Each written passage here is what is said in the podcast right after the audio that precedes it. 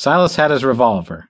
He never went anywhere unarmed, on account one never knew what might wander across his homestead, threatening his stock or his family. He had shot his share of critters from brown bears to rabid coons. Back during the days of the war, he had shot a few Yankees, too. Now, when an outlaw or an Injun would try to cross his path, Silas was always ready to take them on. This blue thing confused him, though. He had never seen anything as shiny and smooth. On top of that, the front part looked as if it had some sort of window. Inside, he could almost see two creatures. Silas looked up at the sky again and wondered if this had come from outer space. Before this moment, he had never believed any of that wild talk about crop circles or strange lights in the night. It was right about then when a part of the thing swung outward. Although Silas figured he was standing a good furlong away, he was so shocked by the sight he nearly jumped. A creature stepped out into his field, crushing Silas's wheat that only now had begun to rise, and then a second creature emerged from the thing's other side. "Hold on there!" Silas yelled and pointed his gun. "Hey!" Mona called and waved her arms. "Look, Bitsy, there's a guy coming to our rescue." "Oh, hello!" Bitsy yelled, jumping up and down excitedly. Even from the distance he was standing, Silas could tell this creature was a female, and a finely built one at that. Mona and Bitsy now rushed forward, stepping on more of Silas's stalks. Apparently they didn't notice the six shooter in his hand.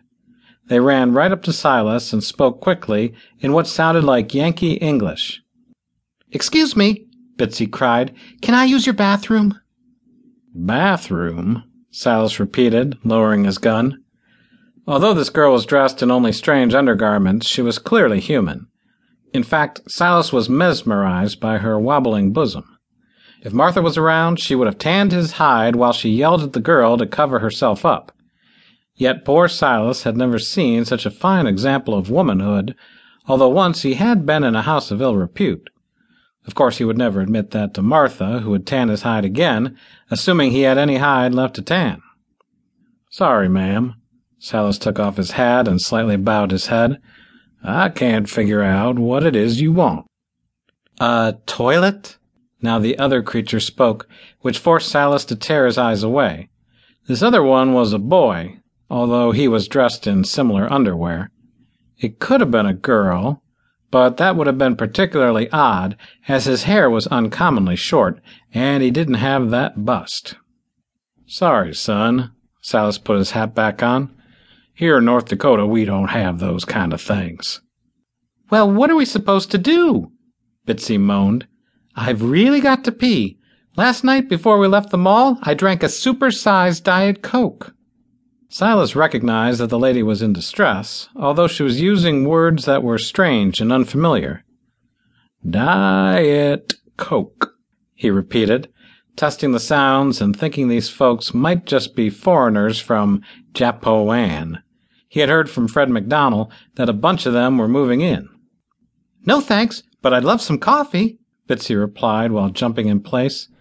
But I really, really need to use the bathroom first. Don't you folks have some more clothes you can put on? It's not decent to be walking around in your knickers and. Ahem. I didn't buy any clothes, Bitsy replied. I can change my shoes if they're bothering you. We're not wearing knickers, Mona snapped, looking around the fields and farm. We're fully dressed in t shirts and shorts. How did we get to North Dakota anyway? That storm couldn't have blown us all the way here. "'Twas a fair bit windy last night, Silas muttered. Follow me and I'll show you to the barn. You can go in there and see if you can find yourself some extra dungarees and a pair of boots.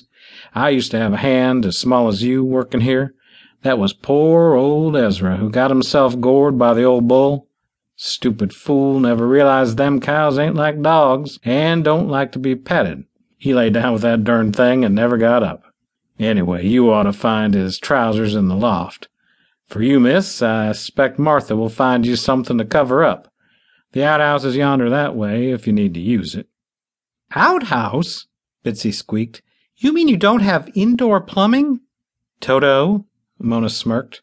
We're not in Kansas any more.